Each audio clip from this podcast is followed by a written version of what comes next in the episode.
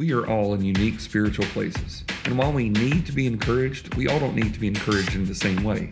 Depending upon how we are wired and what is happening, we need something different from those around us. So it's time to go the second mile and offering intentional encouragement.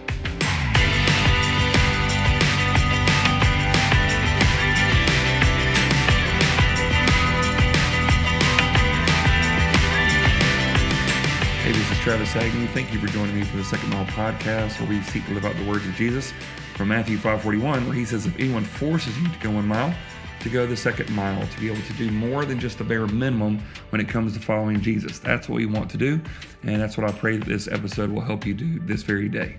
So I've learned something in my years of life, and uh, it's some lessons along the way that have really helped me out. But this is a crazy kind of thought just to give you today.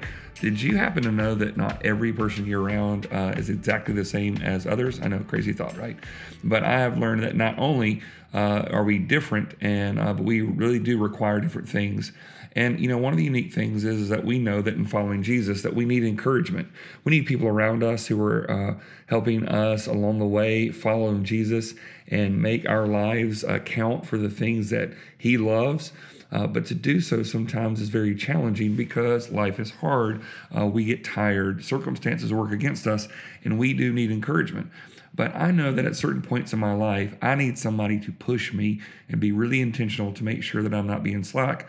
And sometimes I need somebody to comfort me and encourage me because I feel like I'm kind of running out of the stamina that's needed to do what God is calling me to do. And so, with that, all of us need encouragement. We need people around us that can help us continue to go forward to do what God has called us to do. But maybe you're at a point in your life today where you are needing some comfort. Maybe you need somebody to come along and assist you. Maybe you need somebody just to be patient with you.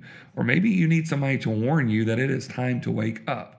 And I say that to go that maybe you need something different, and also the people around you might need something different. So, what I want to do today is I want to show you from a passage of scripture uh, four concepts that can uh, dramatically change the way that you come alongside and encourage other people as they pursue following Jesus.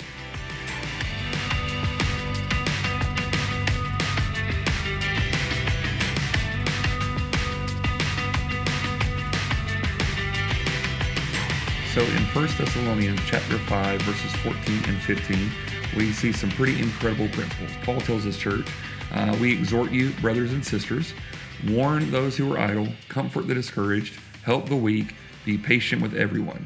See to it that no one repays evil for evil to anyone, but always pursue what is good for one another and for all. I love this passage of scripture because Paul does not say, hey, let's just do the same thing to the, all the people, right? He says we might need to actually be a little bit more intentional and realize that different people need different things. So what he does here, uh, it just kind of gives that concept, right? That if you haven't noticed, people are difficult and people are different. And since a church, since the body of Christ is made up of brothers and sisters, we each must do our part for the overall family's health. And so in these verses, Paul gives specific instructions for ministering to one another in different situations. Knowing that different people need different things, this is what he comes across and says. Four things warn those who are idle, comfort the discouraged, help the weak, be patient with everyone. So let's talk about these. First off, warn those who are idle. Well, if someone is inactive, that individual has is stagnated, right? They've gotten stuck and unwilling to move. That believer lacks progress, lacks fruitfulness, and in that situation, we ought to warn that person because they disobey Christ's call in their lives and miss opportunities to bless others. So don't miss this. He is saying if you're being lazy, if you're not doing what God's calling you to, somebody needs to warn you. Someone needs to cause you to wake up because it's serious. And so it's not a moment of comfort and encouragement. The encouragement is I'm going to warn you that if you don't wake up and get busy, you're going to regret some things. So the first step is warn those who are idle. The second thing, though, is comfort the discouraged. Well, in one situation, we're warning, and another, it's comfort. Why is that? Well, those who are idle, they need to be w- woken uh, to this fact that you need to be warned that serious things are going to happen if you don't get going. But if you're discouraged, you need something else. You need comfort. Other these believers, they aren't being lazy; they're just exhausted, and life has a way of tearing us down. We often lack the motivation to continue because our current circumstances. And with those types of believers, we've got to learn how to comfort the downtrodden in our attempts to get them back on their feet again. Now, if they're discouraged, if we warn them, it may actually discourage them more. So, in the first setting, it says, Warn those who are idle, they're not moving. But those that are discouraged, they don't need a warning, they need comfort. And this is what's challenging because if you comfort someone who's idle, they're going to continue to stay idle. If you warn someone who's discouraged, they're probably going to even be more discouraged. And this is why you can't just do a cookie cutter approach for everybody in their situation. You have to evaluate is this person idle? Is this person discouraged? What are the things that I need to do to help them? So, in the first two cases, he says if someone is not moving, warn them, sound the alarm. They need to wake up to the reality of what's going on. But if they're discouraged, don't warn them, don't frustrate them, don't discourage them even more. You've got to learn to come alongside and comfort them, and also to know them well enough to know the type of uh, ways that these per- this person is comforted because the same type of comfort, the same type of encouragement doesn't always work for every single person in your life.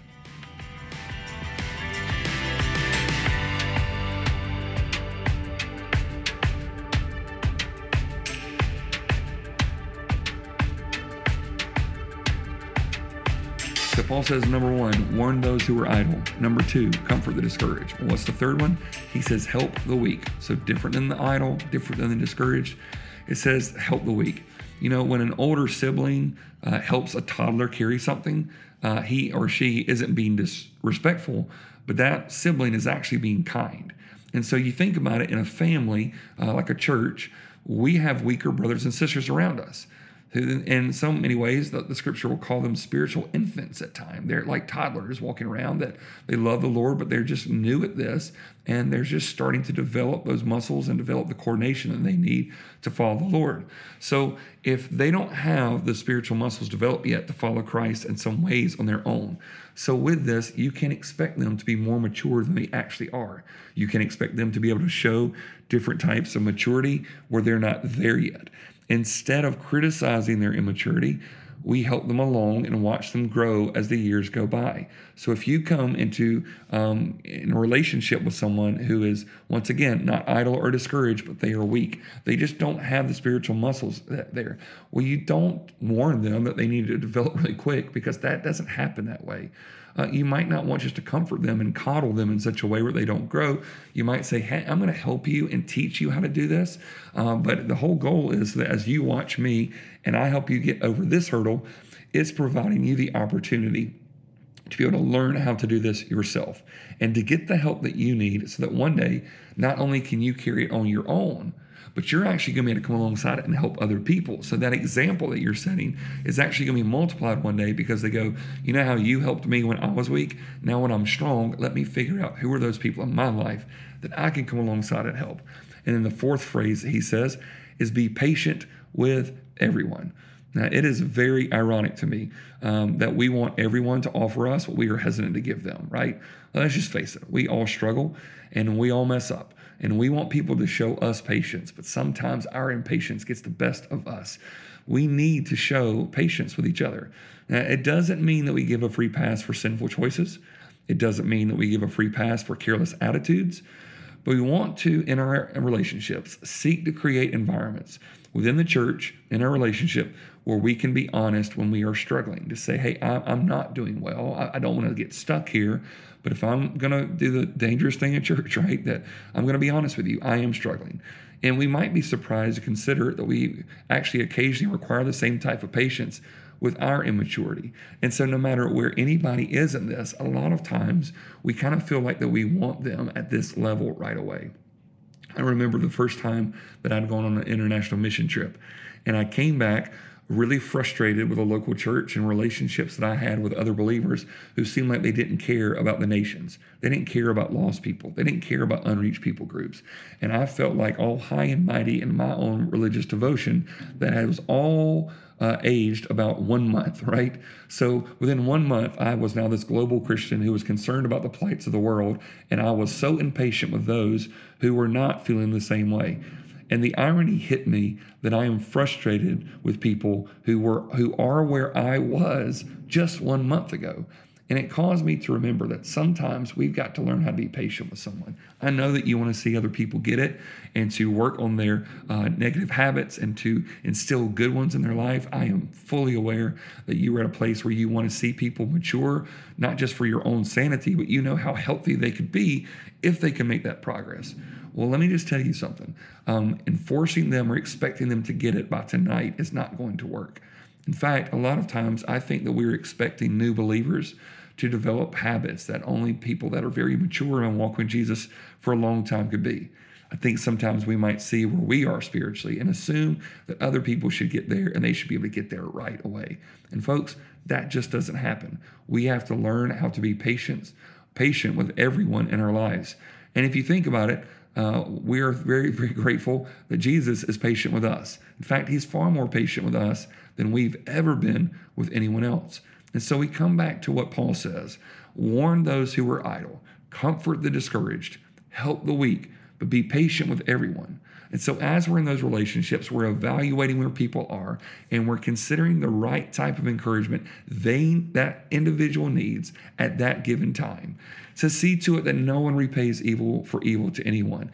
And I'll be honest with you, giving the wrong type of encouragement and causing them to have more drama, you could seek to be uh, proactive and helpful and encouraging, but actually be discouraging by delivering a good thing in a wrong situation. You've got to not repay evil for evil, you want to pursue what is good for one another and what is good for all. And what's good for all is for us to encourage one another, to come alongside, to warn those who are idle, comfort the discouraged, help the weak, be patient with everyone, and realize that the patience that we have experienced in our relationship with God, that we hope others will give us as well. I hope to see you in the second mile.